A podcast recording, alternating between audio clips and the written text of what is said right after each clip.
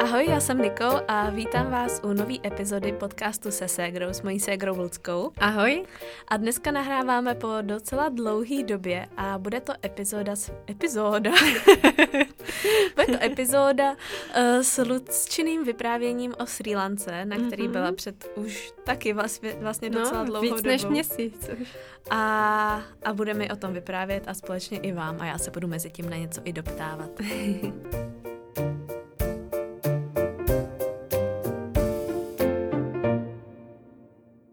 Je teda pravda, že my spolu nahráváme a ve finále se i vidíme vlastně po docela dlouhý době. Je to jako tou situací samozřejmě aktuální, ale i tím, že my jsme vlastně naposledy nahrávali podcast, než já jsem jela na Srí Lanku, protože já jsem tam byla na 3 týdny, takže jsme si chtěli nějaký epizody nahrát, aby to pak hezky navazovalo, ale samozřejmě ta aktuální situace nám to pak trošku překazila, protože já jsem teda po návratu zůstala 14 dní v karanténě, kdy jsem se vůbec s nikým neviděla, teda jenom s Kubou. S Kubou jsme se neseparovali doma a zůstávala jsem teda jenom doma, takže teďka přešlo těch 14 dní, je mi dobře. Tak jsme se rozhodli, že už se uvidíme takhle spolu, furt teda budeme dodržovat dál všechny nařízení ohledně toho, že se nevídáme prostě s někým dalším. Ale jsem ráda, že už se vidíme spolu, protože to bylo fakt zvláštní, že jsme se vlastně neviděli po tu dobu, co jsi byla na dovolený, potom další 2 týdny a teď už je to teda přes měsíc, co jsme se neviděli, to je možná nejdýl, co to kdy bylo. No, ne, když jsi byla na Erasmech, tak jsme se díl neviděli, dobře. To je pravda, no. No tak Luci, jak jsi měla na Srí Lance? No na Srí Lance jsem se měla hezky. My jsme si říkali, že bychom se k tomu dneska mohli vrátit, protože jsme nahrávali jednu epizodu o tom, jak Nikča cestovala po Portugalsku. A byla to vaše taková oblíbená epizoda v tom, že jste měli pocit, že jste si to taky prožili a moje to byla oblíbená taky, protože Nikča měla spoustu vtipných historek o tom, jak cestovali v karavanu, že? Nebo v obytňák, no. Musíme zase zvyknout na to, že musíme dobře artikulovat a na ty slovní zásobu. No, takže jsme si říkali, že bychom vám takhle mohli převyprávět i tu Srí Lanku. Zároveň já jsem taky neměla úplně šanci Nikče všechno vyprávět. No právě, no. To je fakt. Takže tak, no. No my jsme se rozhodli, že na Srí Lanku pojedeme už někdy v létě loňského roku, kdy jsme byli na surf tripu s kamarádama ve Francii a ve Španělsku. Tak už tam si pamatuju, že jsme si jako říkali, že by bylo super někdy v zimě jet na Srí Lanku, protože oproti třeba Francii se na Srí Lance surfuje mnohem líp, že tam jsou mnohem přívětivější vlny na surfování a vlastně je to i taková jiná kultura. Já jsem tam hrozně chtěla vzít Kubu, protože vlastně nikdy nebyl takhle daleko a já už jsem teda na Srí Lance byla, ale je to neuvěřitelných 6 let zpátky. To uteklo hrozně. No, to neuvěřitelně uteklo, no. A hrozně se mi tam líbilo, úplně všechno. Fakt to byla jedna z mých nejlepších dovolených a nejhezčích destinací, kde jsem byla. Vždycky, když se mě někdo ptá, tak zmiňuji tu Srí Lanku. A musím říct, že teďka, jak jsme tam byli znova, tak už je to zase moje jakoby number 1 místo, kam si myslím, že se ještě hodněkrát podíváme. A to, proč to asi vyplyne z našeho vyprávění postupně. No, to doufám. Já jsem teda zveřejňovala už i 2 vlogy, nebo ono jich ani víc nebude. Jeden vlog byl vlastně z toho 1. týdne, kdy my jsme surfovali a 2. vlog byl z 2. týdne, kdy jsme cestovali. A dokonce tam nějaká slečna psala i, že přesně podle těch videí zjistila, že to není jako nic pro ní. Jo. Přišlo vlastně zajímavý, že... Takhle z toho vyprávění asi vyplyne, proč mě se tam líbilo, ale je to úplně subjektivní, protože pro někoho dalšího z toho může vyplynout, že ježiš, tak přesně tohle nechci. Přesně tyhle věci nejsou pro mě. Takže to. Což je ale taky ve finále dobrý, protože aspoň si uvědomíš, že tam nemusíš a najdeš nějaký jiný místo. Přesně. No, takže abych se teda vrátila k tomu vyprávění, možná to bude takový zmatený. Já myslím, že jsme rádi, že můžeme mluvit díl v kuse a že máme někoho dalšího, s kým můžeme mluvit, než jenom naše kluky. To je velká pravda. No, takže vlastně takhle už ten nápad vznikl někdy v létě, ale pak až podle mě v říjnu jsme o tom s Kubou začali mluvit, že reálně bychom se teda mohli kouknout na letenky. A i to byl docela nezvyk, protože my většinou, když jsme si hledali nějakou společnou dovolenou, tak za prvý jsme nejeli nikdy tak daleko a za druhý jsme to fakt nikdy neplánovali takhle hodně dopředu, že bychom si třeba v říjnu koupili letenky na začátek března. Takže my jsme jenom věděli, že chceme jít po novém roce a teda hledali jsme letenky podle ceny. No jasně. Což bylo takový, že jsme si fakt proklikávali různé možnosti, až jsme teda našli a koupili letenky. Ale když jsme si je v tom říjnu kupovali, tak to bylo tak daleko, že jsme vůbec ještě neměli takový to natěšení, že jo, letíme na Sri Lanku. Jsem si říkala, jo, to je tak daleko. No jasně. No a pak to teda přišlo. Naštěstí teda musím říct, že to bylo takový docela, já nevím, aby to nevyznělo teďka v téhle situaci jako blbě, jo.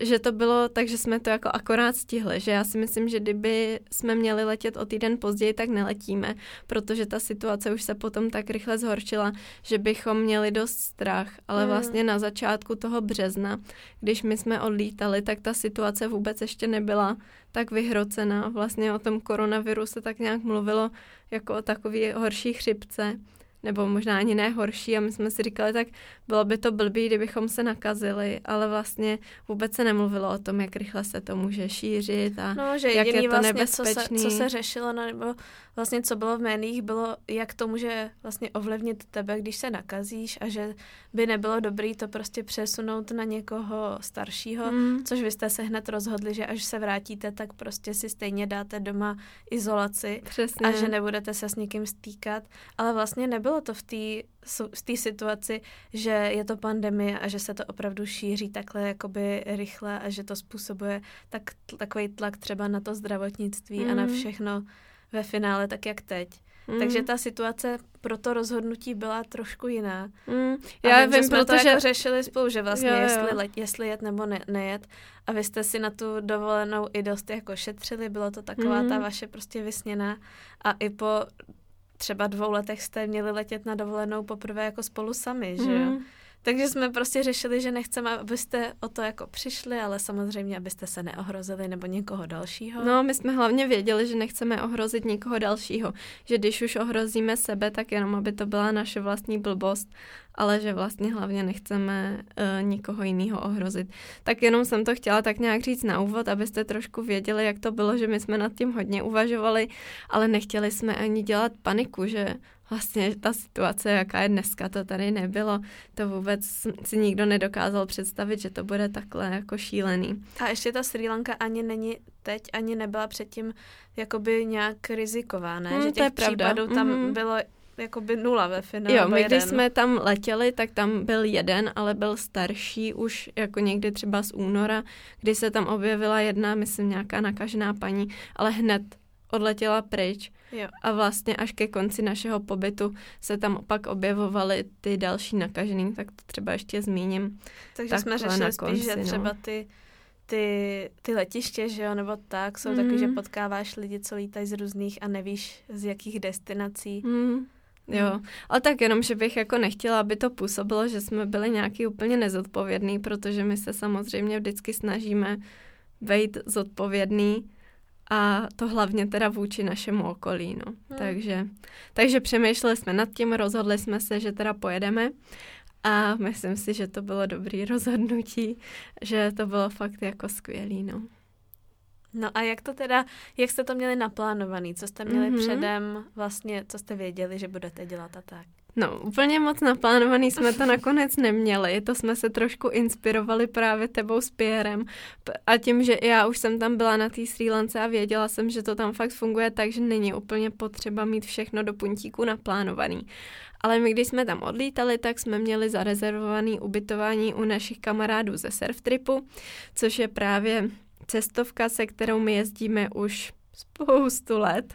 To jo, no, tak možná tak 8 až 10 let je to ve finále. Na různý jako surfový pobyty, do různých destinací a tak, a právě už se s nima známe, a tak jsme věděli, že první týden chceme být tam, vlastně na jihu té té Srí Lanky, kde jsou i vlny, kde se dá surfovat, kde oni mají takový surfový domeček, úplně skvělej, dělají tam jídlo a jsou tam různé cvičení, yoga a takovýhle věci. I nějaký výlety vlastně. I výlety zařizujou a tak. Takže tam jsme věděli, že chceme být zhruba první týden, my jsme tam byli vlastně na necelý 3 týdny.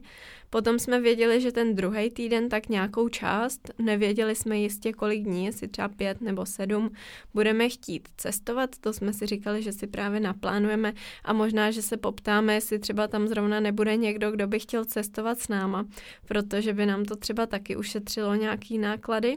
No a pak jsme ještě věděli, že na těch posledních pár dní, ať už to bude kolik dní, jak to vyjde, kolik nám zbyde dní.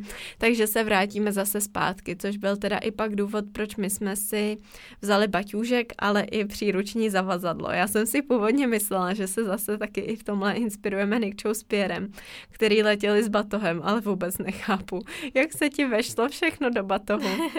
Protože já jenom když jsem tam dala dron a foťák a GoPro a nabíječky a počítač a tyhle věci, tak ten batoh byl úplně plnej a už by se mi tam nevyšlo nic dalšího. Jo. No tak já jako měla jsem jeden baťoch na oblečení a tak, takovej jako by naplněný, který když jsem se hodně snažila, tak už jsem do něj narvala i počítač a prostě foťák jsem měla na krku, ale pak jsem měla ještě jeden takovej baťoch, co se dal jednoduše složit, kde jsem si právě nechávala, abych měla vždycky u sebe tu elektroniku třeba s tím dronem. Takže spíš ve finále jakoby jeden hlavní baťoch jako cestovní a jeden takovej jako při ruce, no. Já nevím, jestli jsme to řekli, Nikča totiž na Srí Lance byla před rokem a byli jste tam s Pierrem přes Vánoce a přes Silvestra. Je. Takže Nikča bude to moje povídání doplňovat asi ještě o jejich zážitky, aby to bylo takový ještě obsáhlejší. No, takže to nechápu, jak jste se dokázali takhle zbalit. My jsme teda nakonec se rozhodli právě kvůli tomu našemu plánu, že si vezmeme každý malý příruční zavazadlo a batoh. Takže jsme věděli, že potom, když budeme cestovat, tak budeme cestovat jenom s batohem a ten malej kufr, že si necháme u toho surftripu, protože jsme se tam pak ještě vraceli, což bylo super. A my jsme tam přijeli a právě ta naše kamarádka Léňa, co to tam vede, tak říkala, vy máte nějak málo věcí, tak jako s jakýma zavazadlama tam ty lidi jezdí. Protože tam je zase teplo, takže není zase potřeba tolik věcí. No, ale tak i ten malej kufr jsme naplnili. No, tak abych to teda úplně neprotahovala.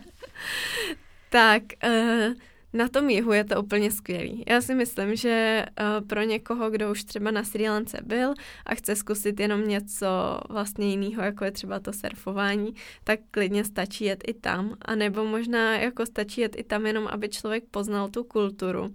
Protože tam je to úplně takový rizí. Já jsem se hodně bála, že už to tam bude trošku jiný než před těma 6 lety, kdy tam fakt nic nebylo, na žádný turisty tam nebyli zvyklí, bylo tam jenom pár stánků u silnice s banánama, jo, a tak. A překvapilo mě, že to tam bylo pořád stejný, že to bylo pořád takový hezký a milý a ty lidi byli takový fajn, nesnažili se nás obrat, jo, že prostě někde, kde už jsou pak zvyklí na ty turisty, tak mají třeba 2 ceny, že jo, a tak. Yeah. I když možná někde to měli taky, ale bylo to fakt takový hodně příjemný. Nejvtipnější byla paní Hoprová, což je tam taková paní, která má naproti tomu surfovému domečku stánek a prodává tam různý jako placičky plněný zeleninou nebo takový placičky na pánvi s vajíčkem. A to fakt bylo vidět, jak byla taková podnikavá, že tam vždycky stála v tu správnou dobu. Jo. A pak ke konci teda úplně toho našeho pobytu, když už se tam začalo víc mluvit o tom koronaviru, tak ona jeden den vyndala lék proti koronaviru.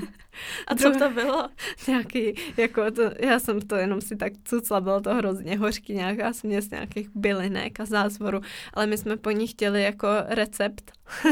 A říkala, že nedá, že to je jako ajurvédská medicína a že to, takže to bylo takový vtipný. A pak tam zavřeli i všechny obchody a restaurace, tak hned začala nabízet oběd a byla taková fakt podnikavá. To bylo super, ale hrozně se to hodilo. A oni jsou takový hodný, že vlastně cokoliv se zeptáte, tak není problém. Oni zařídí, že my, když jsme se ptali, jestli by nám neudělala rice and curry, tak ono, yes, 15 minutes. Jo, no. Aha, okay.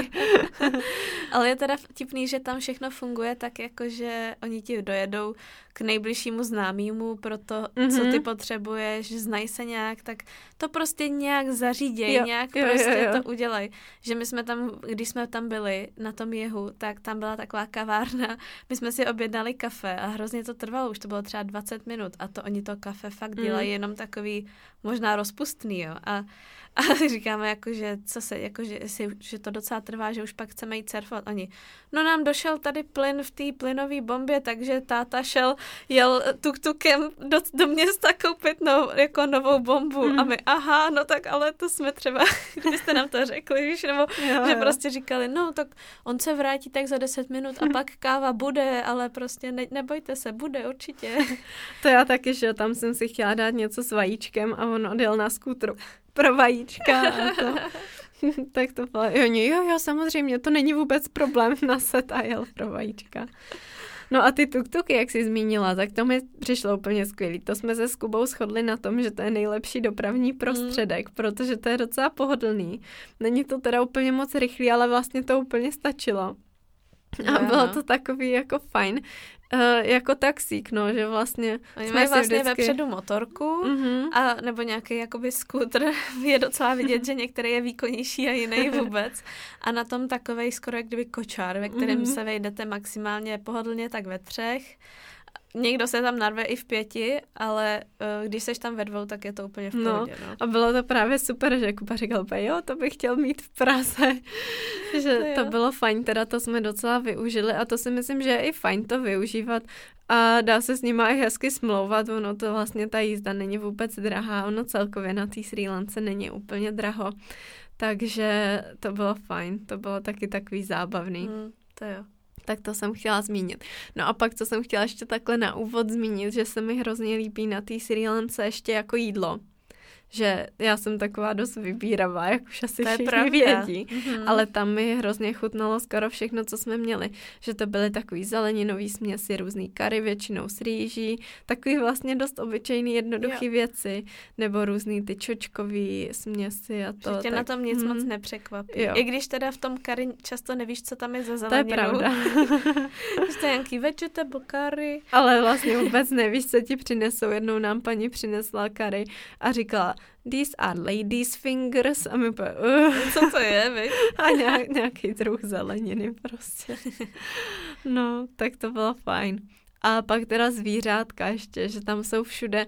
My jsme vlastně od prvního dne furt potkávali různý ještěrky a gekony a malý varany a tak to bylo hezky. A opičky. Papoušky, pak tam mají různý chipmunky, takový malý veverky. A opičky, no. Já jsem furt celý týden říkala, že chci vidět opici, až pak jsme jich viděli asi 20 a ještě jsme jim dávali banány, tak to bylo fajn. A bylo vidět, jak jsou fakt chytrý. Jo, což to jsou, jako třeba, když člověk vidí opici v zoo, tak tam jako ta opice je taková, že tam tak sedí, nic moc nedělá. Ale tady bylo vidět, jak byli fakt vyčůraný, že si všimli, že máme ty banány a hned už přemýšleli, jak by nám je sebrali. Nebo nám říkali i právě ty jako majitele toho domečku, že nemáme nechávat otevřený okna, že tam vlastně můžou ty opice vlízt a třeba nám něco ukrást i a tak, ale jasně věděli, co chtějí, že my jsme jim dávali ty banány, ale pak, když už došly banány, tak jsem jim nabízela sušenky a to nechtěli. Ty jo, vidíš to? To je dobrý. No ty jsou fakt úplně jako vychytralí, to je pravda. A třeba si jako sedli pak, oloupali si ten banán, hezky si snědli ten vnitřek a pak snědli tu slupku. A to mi přišlo úplně fascinující. Že by to mohli ukousnout celý. Když stejně snědli tu slupku, takže by to mohli, ale oni si to tak civilizovaně vzali do té ručičky, oloupali si to přesně tak, jak by si to oloupala ty, snědli to a pak snědli tu slupku. No, my jsme tam byli, jsme se tam potkali s jedním českým párem a ty říkali, že si půjčili skútr a vzdálili se od toho skútru prostě nějak jako kousek a opice skočila na ten skútr a sebrala klíčky od toho skútru jako ze zapalování. Aha. A prostě tam musela nějak jako nahánět, nebo že ji prostě musela nějak vystrašit, ona je pak pustila, aha, ale že to trvalo třeba 15 minut a že už se ty fakt jo báli, že odskáče někam do stromu a že prostě jim ty klíčky nedáš, jo. Takže... A kdyby pak vodila na tom skutru. Jo, to jsem si říkala, jasně, ty je tak učenlivá, že by to nastartovala a odjela. Nebo nějaký zloději mají vychovanou a řeknou, tak tenhle skutr běž. Jo, jo. No tak, jo. Jako fakt...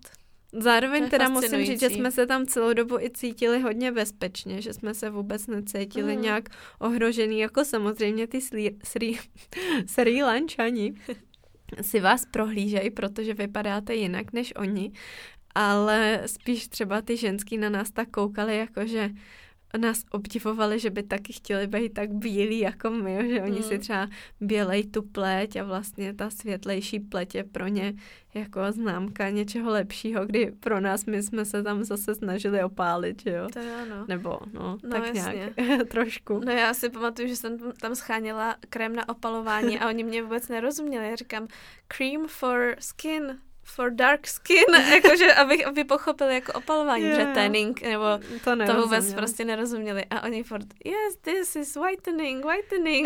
To měli naučený tohle z toho slovíčko, jako bělící. Když řekneš tanning, tak si myslíš, že chceš whitening. No a já, ne, jako opráceně. A měli nějaký jeden, který teda vůbec nefungoval. No, tak to my jsme si právě na tvoje doporučení vezli hodně. I proto pak zvítězil ten kufr, protože jsme si tam chtěli dát repelenty a ty opalováky, no. A nějaký hmyzáky, to jste viděli? Vůbec. My jsme, nebo jako, myslíš, jako třeba pavouky a tak? No, nějaký pavouky. No, nebo já myslela komáry třeba, protože vím, že ty jsi říkala, že zprávě byla hodně poštípaná. Tak to my jsme měli štěstí, že když jsme tam byli my, tak jich tam zase tolik nebylo a my jsme teda zase ani tolik nevětrali. Já jsem byla taková, že furt jsem všechno zavírala, hlavně ať tam nejsou komáři. Ale i když jsme seděli venku, tak jsme nějak poštípaný nebyli. Měli jsme teda jednou v pokoji pavouka, že já jsem si dala sušit ručník. Jsem za suši asi. Dala jsem si sušit ručník na balkon a pak jsem ho přinesla dovnitř, klepla jsem s ním a vypadl úplně takový obří pavouk. To bylo fakt nechutný. A teďka jsem říkala, ne, co mám dělat, Kubo, dej ho pryč. A on, já fakt nemám rád pavouky. Ale samozřejmě se toho musel chopit, takže chtěli jsme ho nějak vystrnadit ven. No nakonec se to nějak povedlo a myslím si, že jsme ho možná trochu přizabili, toho pavouka, no. Ale byl takovej fakt velký a ten byl teda fakt hnusnej. A jinak naštěstí nějaký jako další hady a tak to jsme neviděli. Teda my jsme chtěli jít na hadí farmu na výlet, ale pak už jsme to nestihli, protože pak už byla karanténa. Takže to jsme si blbě naplánovali. Ale a naštěstí jako tam přímo v přírodě jsme žádnýho hada nepotkali. No. Viděli jsme skořápku, no asi ne skořápku, ale nevím, jak se tomu říká, od štíra. A to tam byla normálně na tom. Jak skořápku od štíra. No jak kdyby se slíknul z kůže. Jo, jako něco, jako víš, tu jako, kůži jeho. Jako. Jo. A tak tam tak leželo, no. To bylo takový nepříjemný. Tak to jsme byli rádi, že spíme ve druhém patře. I když oni by možná vylezli. O to víc jsem to pak všechno zabednila. No jasně. No ale z čeho tam bylo hodně, byly ty gekonci malí. Takový, jako tam lezli furt a ty byly hezký a ty jedí různý mouchy a tak. Tak to je dobrý. To bylo fajn. No, a co surfování? No ještě jsem chtěla říct jednu věc, vlastně, která mě napadla předtím, jak jsi říkala s tím opalovacím krémem, že ti nerozuměli. Tak já jsem jenom chtěla říct, že mi přišlo docela zajímavý, že oni teda docela hodně uměli anglicky, aspoň tak nějak základně, že se s nima fakt dalo dorozumět, že to jsem se bála, jak třeba budou umět třeba na tom jihu, kde to fakt není úplně tak vyspělý. Ale uměli dobře a hlavně takový ty základní věci, co my jsme po nich chtěli, tak to měli naučený. Ale bylo vtipný, že mnohem líp jim rozuměl Kuba než já. A to Kuba vlastně umí z nás dvou jakoby míň anglicky, ale rozuměl jim úplně perfektně. Já vždycky, co říkali. že jako asi jak umím líp, nebo i možná, když jsem s nima mluvila, tak jsem s nima mluvila až moc složitě, mm-hmm. že vlastně mi tak nerozuměli. A Kuba vždycky řekl jenom, yes, tohle, tamhle to, jo. A oni taky na něj a on, no tohle přece myslí. Aha, to jsem vůbec nerozuměla. Tak to bylo docela zajímavé. Je pravda, že se pak jakoby dostaneš na to, že mluvíš tou úplně prostou angličtinou. Já jsem tak měla pocit, že si musí myslet, že si z nich i dělám srandu, protože jsem jako omylem chytala i ten přízvuk trochu, nebo že jsem to prostě říkala tak jenom jako divně. Polopaticky divně. Ale jo, no to jako je vtipný. Rozhodně si tam člověk nejede vytříbit svůj akcent a svoji tu výbavu. No a co surfování teda, tak surfování bylo úplně skvělý, to jsme si fakt užili. Ze začátku ty vlny byly takový trošku rozfoukaný, tak jsme se báli, protože já jsem samozřejmě Kubovi půl roku básnila o tom, jak na Srí Lance se skvěle surfuje, ale pak se to krásně srovnalo a fakt jsme si skvěle zasurfovali. Ještě jsme si nakonec vzali i surfové lekce, protože to je vždycky fajn, že ten instruktor ti řekne, kde máš přesně bejt, vybere ti tu vlnu, která je pro tebe vhodná, řekne ti, na jakou stranu máš zatočit, aby tě to hnedka právě nespláchlo. Jo, no. Takže to bylo super. To si myslím, že fakt jako jsme si užili. Podle mě jako i pro Kubu to bylo jedno z nejlepších surfování a pro mě určitě taky zase po dlouhý době, protože teďka, když jsme byli posledních pár let surfovat, tak už jsem se hodně snažila surfovat sama, ale dost se toho bojím. Takže teď jsem si uvědomila, že fakt musím se trošku do toho jako přinutit a ten člověk, když řekne tak jeď a řekne mi třeba ty věci, já jako všechno totiž věk Nikčovi říkala, my už jezdíme asi 8 nebo 9 let, takže teoreticky už to všechno známe. My bychom mohli udělat teoretickou lekci surfování klidně jako z fleku, jo? To už známe úplně z paměti, ale pak to udělat prakticky a myslet na všechny ty věci, že vlastně i teď zase spoustu věcí jsem si znova uvědomila, jak jsem měla tu lekci, tak co mám dělat, že nemám koukat dolů a to, takže právě když jsem tam třeba pádlovala na tu vlnu a teď Otík mi tam právě pomáhal jako instruktor a říká, tak a teď koukej doleva a nekoukej dopředu a pokrčit nohy a tohle a tamhle to, tak najednou to šlo. Jo. Takže to bylo úplně skvělý, no. To jsme si užili a ono je to fakt takový hezký druh tý dovolený, kdy vy jste aktivní většinou ráno, většinou se chodí surfovat ráno hnedka, jak se zbudíte, takže my jsme se zbudili třeba v 7, v 7:30 podle toho, kdy jsme chtěli jít surfovat a třeba na nějakou tu 7:30, 8:00 jsme šli surfovat na 1:30 na 2, takže jsme vlastně byli aktivní, byli jsme ve vodě, na té pláži, užíváš si už i trošku to sluníčko, zároveň to nepálí natolik, aby se hned spálil, ale byli jsme teda namazaný hodně jako 50 celou dobu. No, a je to takový fajn a pak jdeš na snídani a už to máš celý den. Schutí, že jo? Celý den máš pak tak nějak pro sebe, že vlastně teď už mám pocit, že hodně vyhledáváme jenom tenhle ten styl tý dovolený, která je aktivní, ale zároveň přesně máš pak i prostor na nějaký opalování, na nějaký odpočívání, na nějaký výlety a tak. Takže ten první týden my jsme víceméně měli ty dny dost podobný, že jsme takhle ráno šli surfovat, pak jsme šli na snídani, tam jsme se seznámili jako se spoustu dalšíma lidma, co tam byli. Takže to je na tom vlastně taky fajn, že je to takový kemp, kde je i spousta dalších fajn lidí a většinou se tam potkají lidi z různých odvětví, že my jsme se tam vlastně seznámili s jedním klukem, co jako byl malíř, pak s nějakýma zdravotníkama, jo, a takový, že s fotografem, programátorem a videomakerem a fakt z různých odvětví a bylo to fajn, že nás spojovalo to surfování, ta láska k tomu cestování, ale zároveň jsme si mohli povídat i o tom, co ten druhý dělá. Taky byly z různých koutů České republiky, takže to bylo taky fajn. Takže většinou u té snídaně jsme se tak rozkecali. Kolem toho poledne jsme třeba byli zalezlí, protože bylo vedro, takže jsme si chvíli četli, nebo jsme si tam dali kokos a to. Šli jsme se projít na pláž a pak třeba odpoledne jsme jeli někam na výlet. No a večer byla zase večeře, tam teda teďka na tom domečku toho surf tripu tak dělají snídaně i večeře, je to dobrovolný, vždycky napíšou posadí tě tam no, a rvou jako, ti to do krku. Jakože to není tak, že by si zaplatil dopředu plnou penzi, ale že to je takový, že tam se vyvěsí ten jídelníček a ty si uděláš čárku, jestli chceš snídani nebo nechceš a můžeš se prostě rozhodnout. Svobodně. Kolem bylo i pár dalších restaurací, kde se dalo dobře najíst, takže jsme to tak střídali, ale i u té večeře jsme si zase tak povídali a to a pak jsme chodili brzo spát, tím, že jsme pak zase třeba dřív vstávali nebo jsme už prostě byli unavení. Člověk je z toho i vyčerpaný, z toho sluníčka. Ale bylo je to super, že tam je teplý ten oceán, že nemusíš nosit neopren. To je pravda.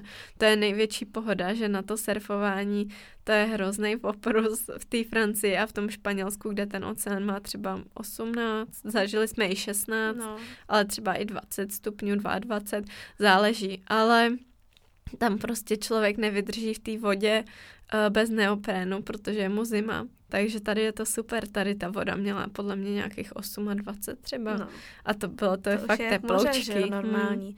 A je super, jak seš vlastně tam u toho domečku fakt těsně za pláží, takže se navlíkneš do plavek, namažeš se na pokoji, vemeš prkno a skoro jdeš rovnou do vlny, jako, že nemusíš nic nikam řešit. Přejíždět a tak.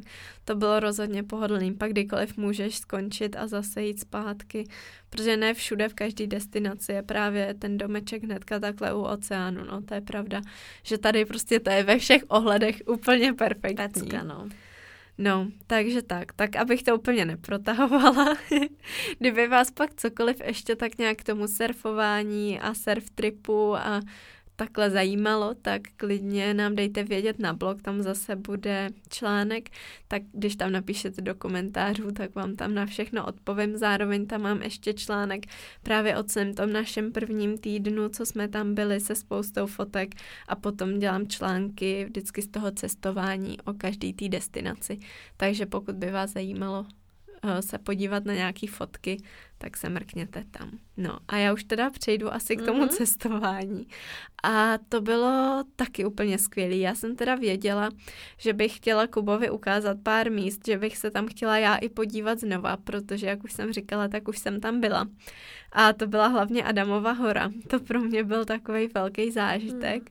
A pak jako nějaká příroda, že jsem chtěla, aby jsme viděli nějaký čajový plantáže, udělali si nějaký procházky a tak. A ne se úplně zdržovali ve městech, protože to si myslím, že je fajn vidět asi, jak funguje nějaký větší město, ale není to zase jako taková to žádná krása. Takže my jsme se domluvili. My jsme nejdřív si právě mysleli, že se zkusíme domluvit s nějakýma ještě dalšíma kemperama, ale nakonec se nikomu nechtělo cestovat.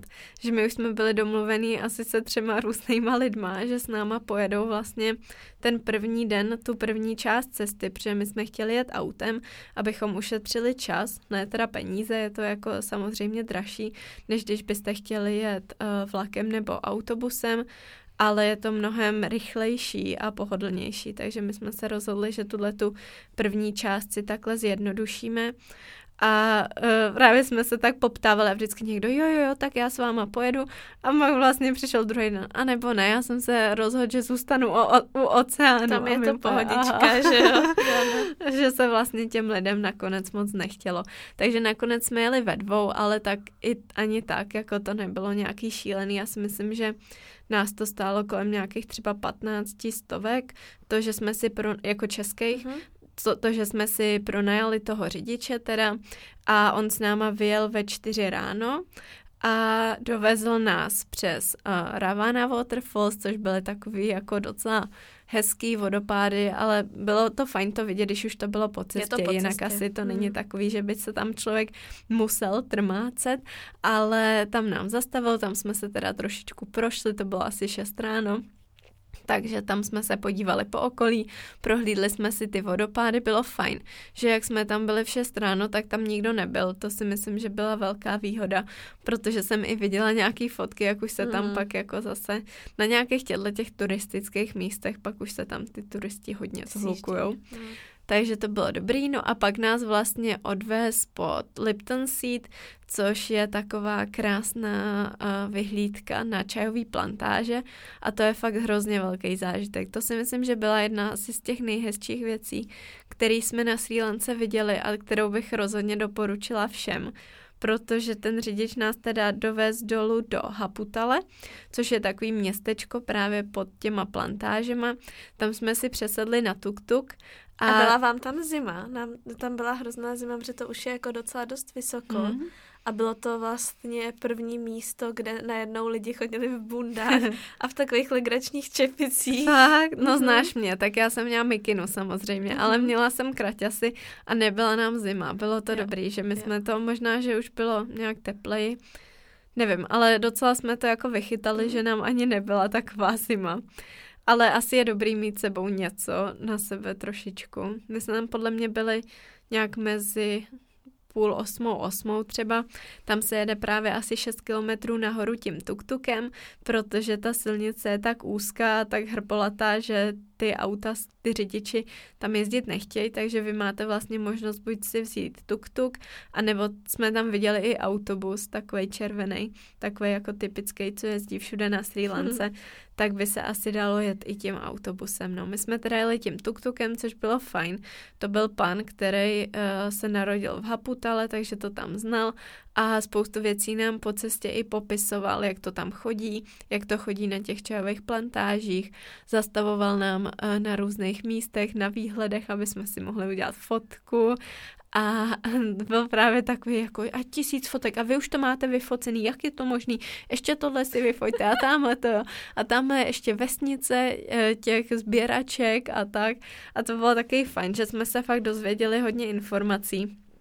Bylo zajímavé, že nám vlastně říkal, že ta sběračka toho čaje by za ten den, že její pracovní doba je od 8 do 4 a za tuhletu dobu by měla pozbírat 18 kilo těch lístků, což když si vezmeš 18 kilo lístků, jako ten lísteček, to je tak lehoučký, jo, že prostě to fakt je náročný a že to je nějaký limit, aby ji jako teda nějak zaplatila, nebo že to by prostě měla nazbírat. A zároveň, že její plat za tohleto je asi 1000 rupií, což je prostě nějakých, já nevím, no, něco kolem 100 na český. Jako, málo. No, tak nějak přibližně. Všichni vědí, jak jsem na tom s matikou. Ale tak plus mínus, takhle nějak jsme to za pak den, přepočítávali. To... Za den, ne za hodinu, ale za den. No, ale tak zároveň tam je to prostě taky pak jiný, že je to tam levnější. Ono, my když jsme to přepočítávali, tak vlastně, když si to člověk srovná s platama v České republice a s tím, co to stojí v České republice, tak většina věcí stejný, byla vlastně jako... poměrově úplně stejná. Jo.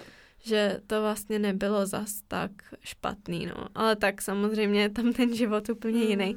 Když od rána do večera sbíráš lístečky, pak že teda jdou ještě, starají se o pole, ale zase si vypěstujou to, co pak jedí, takže prostě zase tolik ani nepotřebujou. A je fakt zajímavý, že když se potkáš s těma místníma, tak oni jsou na to hrozně hrdí a jsou takový, že my jsme se jich třeba ptali, jestli jsou spokojení, jestli mají pocit, že jako mají toho dost, že mají to, co by chtěli a oni úplně yes, we think we are happy and fine, jo, a úplně prostě ti říkali, jak si myslí, že vůbec nestrádají a že nepotřebují víc peněz, že si myslí, že Srí Lanka je bohatá země, jo, a což pro nás, když to tam vidíme, tak nám to jako bohatá země nepřijde, ale že vlastně ty lidi mají pocit, že si žijou dobře, což je úplně super, jenom prostě necestujou, no, že třeba říkali, že by hrozně rádi se někdy podívali do zahraničí, ale že to je prostě pro ně hrozně drahý, no.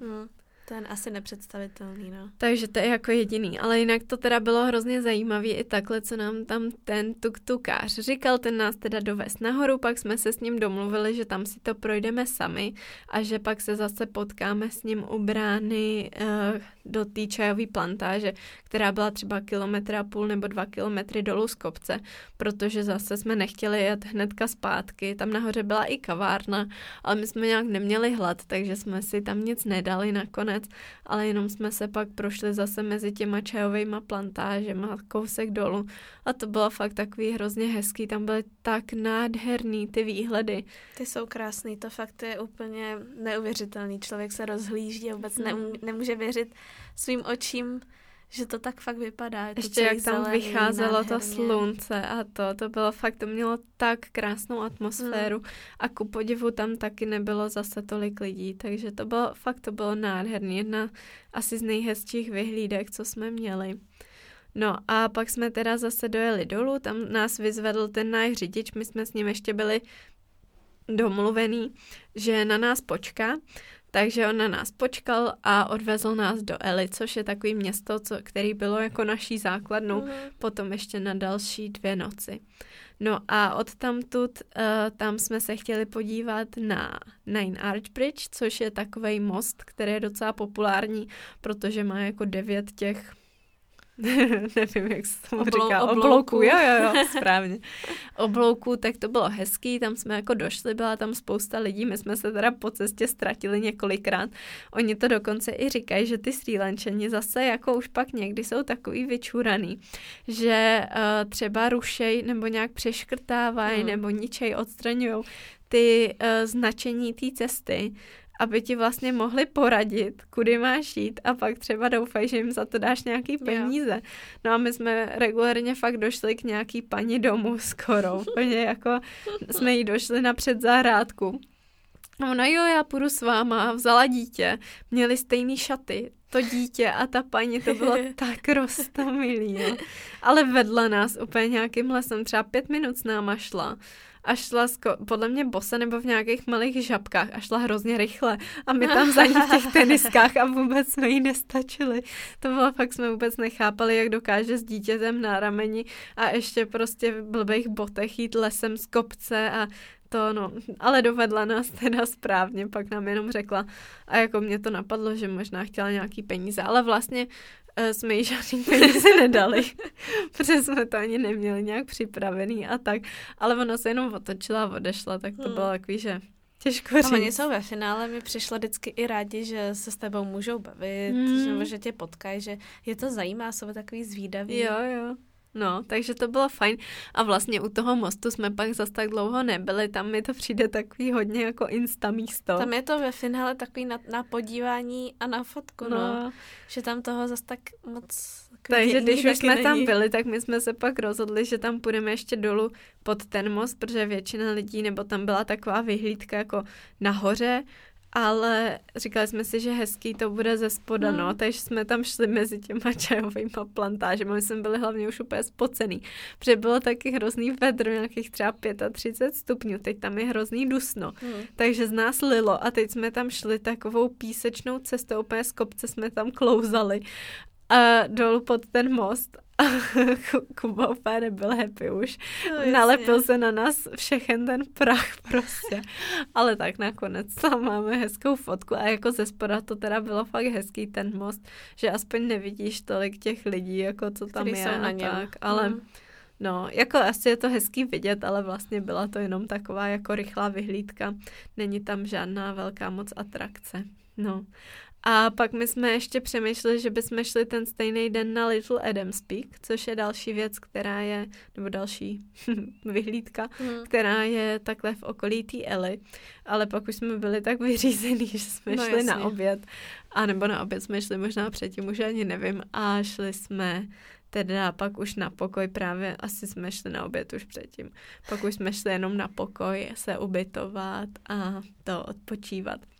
A jak jste si hledali ty ubytování? Ubytování jsme hledali přes Booking a to byla vlastně nejjednodušší cesta. My jsme je hledali asi 2 dny před tím odjezdem, než jsme vyjeli cestovat, tak jsme si prostě sedli a udělali jsme si takový teda plán, jak jsem říkala na začátku, že jsme to neměli tak naplánovaný, že jsme nevěděli, kolik dní přesně chceme cestovat, takže pak jsme si udělali seznam toho, co chceme vidět, tak nějak jsme si sepsali, jak dlouho by to mohlo trvat, který den bychom mohli vidět co. A podle toho jsme si teda i rovnou zabukovali to ubytování. Nakonec si myslím... Takže než jste vyjeli, tak už jste měli vlastně nabukovaný... Všechno. Ale nakonec si myslím, že možná, kdyby jsme bejvali to takhle, neměli udělaný dopředu, tak by to bylo lepší, protože třeba jsme pak zjistili, že vlastně v té Ele jsme si naplánovali 2 dny, ale možná by se to dalo stihnout třeba za 1 den a vlastně jeden den ušetřit, ale my jsme to takhle dělali hlavně proto, že jsme se chtěli podívat do takového jako slounního projektu, kde se to fakt muselo bukovat hodně dopředu, protože tam, nebo hodně, týden dopředu jsme to bukovali, protože tam berou jenom málo lidí, že tam se vlastně za ten den třeba k tomu slonovi dostane 6 lidí, takže tam jsme si chtěli být jistý, že na nás zbyde místo. Takže vlastně i proto, a to jsme věděli, že je poslední část našeho programu, takže do té doby jsme to nějak vyplnili. Ale kdyby to takhle asi nemělo, tak třeba nebylo, tak třeba v té Ele možná by nám stačilo zůstat i tu jednu noc. My potom druhý den jsme šli se podívat na Ella Rock, což byla taková obří skála, jako tam jsme se taky ztratili a šli jsme asi tak o 1,5 hodiny díl, než jsme museli jít a šli jsme nějakou vysokou trávou a tak, ale jako bylo to hezký, stálo to určitě za to, ale právě pak už na odpoledne už jsme zase další program neměli, protože už pak tam toho zase nebylo tolik co vidět, takže to bylo takový 2 odpočinkovější dny trošku, ale nevadilo nám to, tam to prostředí prostě je tak hezký, dali jsme si tam dobrý místní jídlo a tak, ale asi kdyby šlo nějak o ty dny, jako tak si myslím, že tady by se dalo určitě ušetřit ještě ten jeden den a vlastně tady tyhle ty věci by se daly určitě zvládnout všechny v jeden den. No a potom, když jsme teda věděli, že druhý den pojedeme dál, tak jsme si předem rovnou koupili lístky na vlak, což jsme věděli, že takhle chceme udělat, aby bylo místo, protože jsme si chtěli koupit místenky. A už teda nebylo místo do 2. třídy, což nám doporučovala většina lidí, ať si koupíme, tak jsme si koupili do 3. třídy a myslím si, že to bylo úplně super, bylo to hodně levnější. A ta 3. třída teda z naší zkušenosti vypadala fakt super. Že možná jsme měli jenom štěstí, že jsme jeli nějakým moderním vlakem, ale vůbec to nebylo přeplněný, měli jsme teda svoje místa a ten vlak byl takový fajn a čistý, krásně, byl tam i záchod. Já jsem teda na ten záchod nešla, to vlastně jsem se mohla jít aspoň podívat, jak vypadal, ale že to bylo takový fajn. To my, když jsme tam byli ten rok předtím, tak teda to nebyl takovejhle hezký vlak, že z těch fotek to bylo poznat, že to nebyl on, že my jsme měli takový víc jako rozvyklanej a špinavější a i ty sedačky byly takový jako horší. Ale tak to nevím, čím bylo. My jsme jeli jiným spojem, my jsme jeli dřívějším, tak jestli třeba na každý spoj jede třeba něco jiného, nebo třeba, jestli nakoupili vlaky. Tenhle ten vlak, který my jsme jeli, tak potom pokračoval do Kolomba, což je hlavní město, takže možná, že to byl nějaký jako expres. Jel tam teda asi 9 hodin do toho Kolomba. Jsme tam právě potkali holčinu na nádraží, se kterou jsme se začali bavit a byla z Izraele a ta říkala, že letí domů a že pojede 9 hodin tím vlakem. Protože on jede teda ten vlak hodně pomalu, že to nám všichni říkali, že ty vlaky jezdí pomalu. A my jsme si vůbec nemysleli, že pojede 30 km/h, takže fakt, když se rozjel, tak to jsme si říkali, jo, to se teprve rozjíždí a pak za půl hodiny, no, už asi mohl být rozjetej. Jo. Takže to bylo to, ale bylo zase hrozně hezký výhledy. My jsme teda jeli podle mě tak 2,5–3 hodiny tuhletu první jízdu a jeli jsme do Hatnu, kde jsme měli ubytování kousek od toho Hatnu v Princess of Decoya, což bylo ubytování, které jsme si vybrali na základě doporučení právě Nikči s Pierrem, že říkali, že se jim tam hrozně líbilo. Že tam byli fakt milí ty hostitele a byla to teda pravda, ty byly úplně zlatý a hlavně ta paní byla úplně nejlepší kuchařka na světě. To jsme fakt nejedli lepší jídlo. To si myslím, že už i kvůli tomu jídlu stojí za to se ubytovat tam.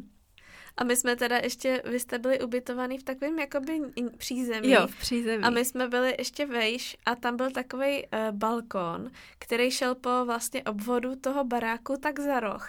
A tam byla normálně nějaká malá díra dovnitř. A ona nám furt nosila, když nám nosila jakoby snídani, tak nám ji nosila až na ten balkón. Ale vždycky vlezla jakoby z chodby na ten venkovní balkón nějakou dírou.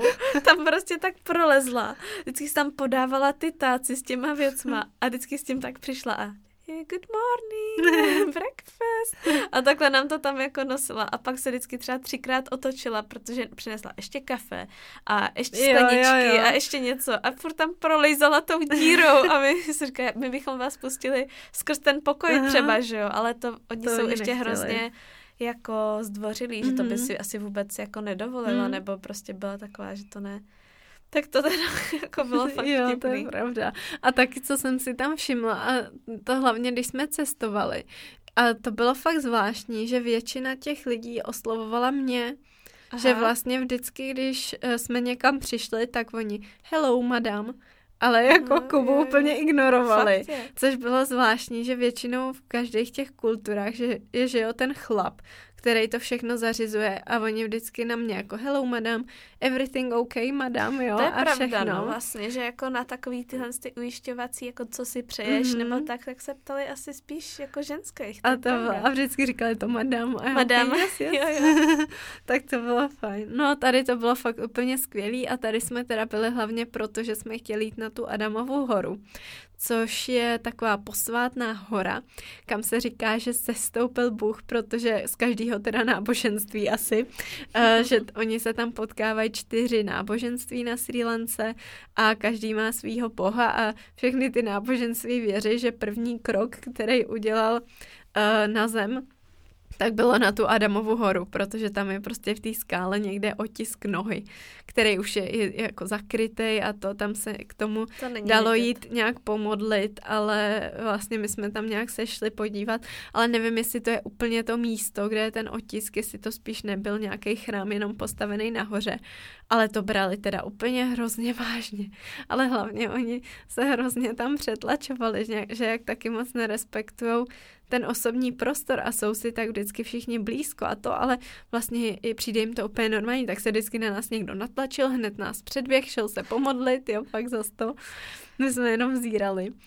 Ale no, tak je to taková posvátná hora vlastně, na kterou by každý Srí Lančan měl aspoň jednou v životě vyjít, je to takový jejich poutní místo. A je to fakt zajímavý, teda je to zážitek. Mají tam už docela dobře udělanou tu cestu. Já si myslím, že možná před těma 6 lety, co jsme tam byli, to bylo trošičku ještě jiný, že teď si myslím, že už to měli fakt jako krásně teda vybetonovaný až nahoru. Každý schod jinak velký, ale i tak to byla docela pohodlná cesta. Ale je teda zajímavý pozorovat, jak se tam hlavně chodí na východ slunce, tak většina těch Srí Lančanů tam jde fakt v noci, jdou, nebo teda to nevím, protože my jsme tam šli v noci, nevím, jak to tam vypadá ve dne, ale že tam teda šla spolu s náma, spousta Srí Lančanů šli bosy a šli v žabkách třeba, nebo nějaký starší paní prostě oholi a ono i pro nás, ono to je nějakých třeba 5000 schodů. No, hodně. A je to fakt asi přes 2000 metrů nad mořem, takže je to fakt jako i vysoko a to, no oni tam šli jako by nic, nebo jako tam pak nic. Tak pospávali, že třeba jsem si říkala, tak možná už vyšli někdy odpoledne, ale po cestě si vždycky odpočívají, jo, a to. To bylo fakt neuvěřitelné, mají třeba dítě na zádech a to. A i pro tebe, když to jdeš v pořádných teniskách, tak to je docela náročný, no. Takže to jsem obdivovala, že vlastně takhle tam šli, ale zároveň si myslím, že to nebylo tak náročné, jak všichni říkají, že my, když jsme někde řekli, že chceme jít na Adamovu horu, tak ty Češi třeba v tom kempu, tak mi říkají, ježmarja, je fakt jo, nechcete si to rozmyslet, to je strašný a to, ale nebylo to vůbec tak hrozný. Mně to taky nepřišlo náročný. A ani mi nepřijde, že bychom byli nějaký hodně trénovaný, jako sportujeme, ale my jsme teda vyšli docela brzo, jsme vyšli někdy kolem 2:30 ráno a šli jsme takovým pohodovým tempem, úplně pomalinku a byli jsme po 5. nahoře a po 6. začalo už vysvítat to sluníčko. Takže tam jsme si našli místo a ten východ toho slunce byl teda úžasný zážitek. Ona tam souběžně s tím východem probíhá i modlitba a fakt to bylo tak nádherná atmosféra, jak tam byli všichni a teď vykouklo to sluníčko a to. No a další zajímavost na té Adamové hoře je, že ten stín té hory je vlastně trojúhelník, ale úplně rovnej trojúhelník. Úplně. Ta hora má tak nějak tvar trojúhelníku, ale ne vůbec rovnýho. takže to bylo zajímavý. Ta hora spíš vypadá, jak když si hraješ s pískem a chytíš mokrý písek a necháš ho takhle, pardon, necháš ho takhle nakapat a vznikne ti taková horda prostě. Rozhodně to není čistý trojúhelník. Takže to je fakt zajímavý. A to minule, když jsme tam byli, tak jsem neviděla, protože vlastně bylo hodně zamračeno a jakmile to sluníčko vyšlo, tak pak zase hned zašlo a nebyl vidět stín. Takže to jsem se těšila. A tentokrát teda možná to bylo tím, že jsme tam byli v březnu, že už to sluníčko je jinak postavený, že nebylo tak vysoko, nebo nevím, čím to může být. Že vlastně ten stín, my jsme viděli tu špičku, ale už pak jsme tam teda čekali podle mě tak půl hoďky, ale furt to nějak ten stín jako by nevykoukával víc a víc, že byl spíš takovej furt stejnej. A taky už to pak bylo tak nějak spíš, že tam byl stín různých okolních hor a tak. A už nám začala být zima. Tam teda byla zima. Tam teda doporučuju, pokud budete nahoru a budete předpokládat, že tam budete třeba nějakou tu půl hodinku nahoře čekat, tak určitě je fajn mít čepici, něco, do čeho si třeba zabalíte nohy, že my jsme měli ručník, kterým jsme tam si musíš sundat boty. Musíš si sundat boty, protože tam je to nahoře, jako, jak je tam ten chrám, tak je to posvátné místo. Takže musí být člověk bosky, to tam fakt hodně kontrolujou, nebo já jsem si nechala ponožky a to mi nechali. Můžeš. Ale vlastně je to takový, že je lepší mít něco, čím si přikryjete nohy a určitě nějakou třeba mikinu nebo bundu. No. A pak dolů to jsme se běhli docela rychle, ale užívali jsme si teda ty výhledy, protože to bylo, jak kdyby jsme koukali z dronu na ten okolní svět. To bylo tak krásný, taky tam jsou různý jezera, další hory a to. Já si myslím, že to jako s tím Lipton Seat to bylo hnedka druhý jako nejkrásnější ten zážitek. No a pak jsme teda už jenom tak odpočívali, no a další taková zajímavá věc, my jsme potom z toho Hatnu přejeli do Kandy, zase teda jsme jeli 3. třídou, ona ani jiná na nás nezbyla, ale už jsme věděli, že nám to vůbec nevadí, takže to a v tom Kandy tam se nám moc nelíbilo, prostě už já jsem to jako věděla, že se nám tam moc líbit nebude, protože to je prostě takový velký a špinavý město, všude tam jezdí ty auta, ty tuktuky a tak, ale zase mi přijde docela dobrý to vidět, aspoň na chvíli, takže tam jsme byli jedno odpoledne, tam jsme se prošli, přespali jsme a potom druhý den jsme jeli do Elephant Freedom projektu. Anglický projektu. A to jsme si teda našli na doporučení kamarádky přes internet.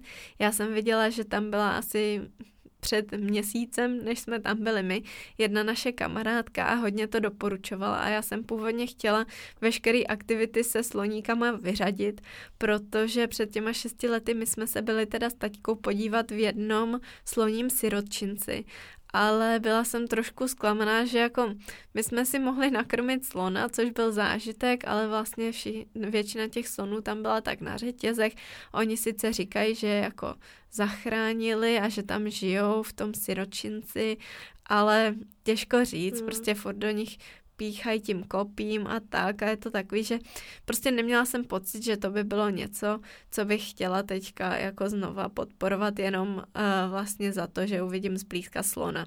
Takže jsem byla spíš přesvědčená, že nic takového absolvovat nechceme, ale pak jsem objevila tenhle ten projekt teda a když jsem se koukala na internet, tak se mi hrozně líbilo, co tam o tom bylo napsané, že ono to vlastně, já to zkusím si nějak jako zrychleně zase popsat, ale že na Srí Lance to funguje tak, že každý slon, který se narodí v zajetí, tak má svýho majitele. A ve volné přírodě, což oni berou takový ty rezervace třeba, kde má jako slony na volno a tak, tam ne, tam prostě ten slon se jako narodí a patří té rezervaci a může si prostě volně pohybovat. Ale jakmile se ten slon narodí v zajetí, že prostě má majitel 2 slony, těm se narodí slon, takže ten slon je samozřejmě jeho, tak on je jako bohatý, protože má toho slona a protože toho slona může už celý život pronajímat. Ten člověk, co takhle vlastní toho slona, tak vůbec nemá potřebu ho prodávat nebo se ho nějak zbavovat, protože pro ně je to jako celoživotní příjem. A oni nám říkali, že vlastně za toho slona se platí nájem kolem třeba 250 až 300 tisíc rupí, což tam jsou prostě fakt hodně velký peníze za měsíc, si takhle platíš jako pronájem za slona. A toho slona ty můžeš pronajmout buď do nějaký továrny jako na práci, což vlastně ta slonice, která byla v tomhletom projektu, tak oni říkali, že 25 let asi pracovala v nějaký továrně, kde tahala chobotem těžký dřeva. Což oni prostě takhle mají vymyšlený, že místo jeřábů nebo nějakých těch přístrojů tam mají slony, protože ten slon, oni nám to říkali, že ten fakt unese neuvěřitelnou tíhu, že prostě kdyby chtěla ta slonice, tak vyrve strom i s kořenama, jo, ale obrovský. Nebo oni si dělali srandu, že kdyby chtěla, tak nás odpálí zpátky do České republiky, jo, a to... Ale že mají teda obrovskou sílu ty sloni. Takže oni takhle pracují v různých továrnách právě s těžkýma věcma, že tahají třeba těžký kovy, nějaký dřeva a tak. No a nebo druhá možnost je, že ten majitel toho slona prodá někam jako za zábavou, dejme tomu, kde oni toho slona vychovají, že mu jezdí, že opak ty turisti na zádech, nebo je v nějaký takovýhle rezervaci, kam se na něj lidi chodí koukat a tak. No a tenhle ten projekt se vlastně rozhod, že bude zachraňovat, oni říkali, že by chtěli hrozně zachraňovat i ty jakoby malý sloníky, ale že zatím teda se jim podařilo zachránit tuhletu, která 30 let jako pracovala, že asi 25 let takhle v té továrně, potom 5 let, že ještě byla, že jí právě jezdili jako na zádech nějaký turisti a tak. No a oni si ji všimli a že ji chtěli zachránit a dát jí důchod jako hezký, ale znamená to, že každý měsíc za ní vlastně musí platit ten nájem tomu majiteli. Že ono jako nemůžou prostě jen tak vzít slona, protože každý tenhle ten slon, který je nějak takhle jakoby vytěžovaný, tak někomu patří a ten majitel by se ho jen tak nezbavil, protože prostě pro něj to jsou peníze. Takže to bylo hrozně zajímavé si vlastně uvědomit, jak tohle to funguje. Protože pak ti samozřejmě dojde, že většina těch jako lidí nebude jen tak platit 250 tisíc rupí za to, že budou mít na zahradě slona, že jo? No, a budou ho nechávat krásně žít. Takže jako o tohle se právě snaží tenhle ten projekt. I proto tam takhle zvou ty turisty, aby vlastně se jim aspoň nějaký peníze vrátili, aby vlastně měli za co. Takže oni nám říkali, že budou hrozně rádi, když to třeba nějak jako nasdílíme někde. On teda vůbec nevěděl, ten člověk, co já dělám, jo. Ale tak viděl, že si tam něco fotím a něco, že si natáčím, tak říkal, že bude rád, když řekneme kamarádům, třeba až pojedou na Srí Lanku, tak aby se tam přišli podívat, že vlastně pro ně je to jediný způsob, jak můžou tohleto dál dělat, protože oni tam třeba za den, tam měli vždycky dopolední a odpolední program, kam nás tam bylo 6 vlastně na tom programu, takže si myslím, že to mají stejný na dopoledne i na odpoledne, takže za den třeba takhle se tam jakoby projde 12 lidí, z toho mají nějaký teda peníze, z čehož potom platí nájem a jídlo na toho slona. Ale ten slon, prostě ten se tam měl tak krásně, to, jako fakt to bylo vidět, protože to bylo až neuvěřitelný, že teda samozřejmě žádný řetězy, on tam ten slon má svýho, oni mu nějak říkali nějaký mahut nebo něco, což je jako jeho nějaký krotitel slonů.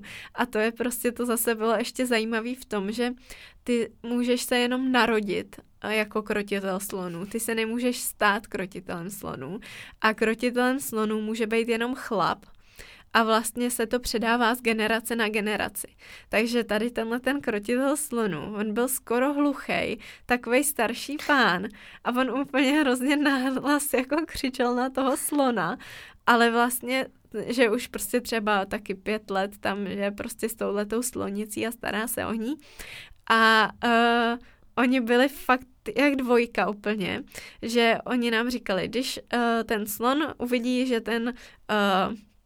ten krotitel, teda říkejme, tak, že vás má rád, že jste jako jeho kamarádi, tak taky budete kamarádi, jo. Takže a teď on fakt s tou slonicí neustále komunikoval, furt jí něco říkal a bylo hrozně zajímavý, že mu jako rozuměla a poslouchala ho. A to na ní jenom teda mluvil. On měl sebou, nakonec pak, i když jsme šli teda na procházku, tak měl sebou jako kopí. ale to nám právě i vysvětlovali, že bylo spíš jako z bezpečnostních důvodů, protože kdyby se proti nám ten slon jako rozběhl, že najednou by se rozhodla, že se jí nelíbím třeba, tak prostě to je jako jediná věc, který tak nějak se ty sloni bojí, že ona Jasně. fakt tím, že už takhle, ale prostě říkali, že ještě se jim nestalo za celou dobu toho provozu, že by to použili, ale že prostě radši takhle na ty procházky to mají sebou, protože my jsme se šli tam projít po okolí, kde normálně byly i domečky a žili tam jako lidi, Srí Lančani. A jsme se právě ptali, jestli se nebojí, třeba ty sousedě, oni nebojí. A pak tam třeba šli nějaká paní s dítětem a úplně obcházeli toho slona prostě třeba 20metrovým obloukem, že fakt bylo vidět, že se těch slonů hodně bojí, no, že vědí, jak jsou silní. A my teda taky, když jsme byli pak blízko té slonici, tak to z ní šel takovej respekt. Ale měli jsme košíček s banánama, takže nás měla ráda. A pak jsme jí nějak jako myli a to, že tam byl vlastně program, že nejdřív my jsme jí čistili postýlku, kde měla na kakánu za celou noc, jo, tak jsme tam právě házeli ten trus a jako říkali nám i různé informace o tom, jak jako to funguje, že ona teda, když něco sní, to bylo docela zajímavé, že ten slon, když něco sní, tak už asi za 2 hodiny to jako vykaká. Že to je docela rychlý, jo? Že by si řekla, že tím, že ten slon je takhle velký, takže to bude mít pomalejší tyhle ty procesy, ale že oni to mají docela jako rychlý. Takže nějak. Musí furt žrát. Takže právě hodně jí furt. No a že spí každý den jenom 3 hodiny, že jinak je pak furt vzhůru, což znamená, že i ten krutitel toho slona tak vlastně spí jenom 3 hodiny za den, že on spí vedle ní, tam má nějaký domeček a vlastně ji neustále pozoruje a furt s ní komunikuje, že to je prostě jako jeho poslání, že má přidělenýho toho jednoho slona a prostě furt s ní komunikuje a tak, protože my všichni, je to hezký, my chceme být krotil z toho slonu. A prostě to bylo vlastně hezký, ne? Že jak on šel furt jí u nohy a teď ona ho tak jako poslouchala, on jí hladil a to, ale vlastně to byla dost náročná práce. No, takže pak jsme šli s ní na procházku a právě furt nám říkali spoustu informací, mohli jsme se na cokoliv zeptat. Pak jsme šli do továrny, kde dělali ze sloního trusu papír, tak to bylo taky docela zajímavý, že to je tam jako jejich obživa spousty lidí v tom okolí, že teda sbírají ten sloní trus a dělají z toho papír, ten potom prodávají. No a pak jsme šli ještě na koupání, kde ona fakt byla úplně blaženě tam vyvalená v řece a my jsme ji jako kokosovejma skořápkama čistili a tak. Jako bylo to hezký, fakt měla jsem z toho hrozně hezký pocit a věřím, nebo chci věřit, že to je fajn. Myslím si, že zároveň samozřejmě je to tak, že vydělávají na těch turistech, ale myslím si, že vydělávají takovým hezkým způsobem, jo. Že to pak bylo vidět, že fakt investujou do toho slona. A co říkali? A to mě zaujalo, že tam můžeš jet i jako freelancer a pracovat tam třeba 2 nebo 3 měsíce a jako pomáhat v tom projektu. A samozřejmě asi jako nemáš žádný platnic, seš tam prostě zadarmo, ale můžeš být s tím sloníkem. No vidíš, ale. Takže fakt to bylo jako krásný a hrozně miluji zvířata a být takhle blízko, takhle silnému zvířeti a mít pocit, že se to zvíře má hezky. To je hezký. To bylo fajn. Tak asi kdyby chtěli, tak by tam mohli mít denně 50 turistů, jo, ale prostě takhle tenhle počet je dobrý. Jo, bylo to fajn, fakt to bylo hrozně hezký a jsem ráda nakonec, že jsme se tam podívali a i jako proto o tom asi takhle mluvím veřejně, protože si myslím, že kdybyste se chystali na Srí Lanku, tak je to hezký je podpořit teda, aby mohli třeba potom pronajmout ještě nějaký další slony. No a pak už jsme jeli zase zpátky teda na jih, kde jsme ještě, vlastně to vyšlo tak nějak týden, ještě byli a surfovali znova, ale už nás pak trošičku omezoval ten koronavirus, protože už teda po těch 2 týdnech, co my jsme tam byli, tak se začaly objevovat vlastně ten den, co my jsme jeli z těch slonů na jih, tak se objevil druhý případ koronaviru. A tam ještě jako ta informovanost byla taková docela špatná, že ty Srí Lančani se toho teda hodně, hodně báli, že měli pocit, že kdokoliv se nakazí, tak na 100% umře. A ještě jako měli pocit samozřejmě, že jim to tam přivezli turisti. Takže my kamkoliv jsme šli, tak na nás řvali korona a úplně se nám vyhejbali a třeba jako si dávali nějaký šátky před pusu a tak. Mm. Tak to už bylo takový nepříjemný, že vlastně jsme se těšili. Se to úplně obrátilo během jednoho dne. Během jednoho dne, no, že jsme se těšili na ten ještě poslední týden, ale jako bylo to super i tak, jenom už jsme pak nejeli na žádný výlety, už teda tam byly zavřený všechny školy, byly pak postupně zavřený všechny restaurace, byl zavřený potom i jako obchod a báli jsme se trošku té cesty. Ta cesta byla taková nepříjemná, že my jsme se spíš báli, že nám třeba zrušejí let, protože spousta leteckých společností rušila ty lety a tak, no, ale nakonec jsme teda se dostali v pořádku. My jsme si i zkoušeli přebukovat letenky, že bychom odletěli dřív, protože už jsme jako chtěli být doma, že už jsme cítili, že ta situace je teda úplně jakoby jiná a že už je to docela takový závažnější.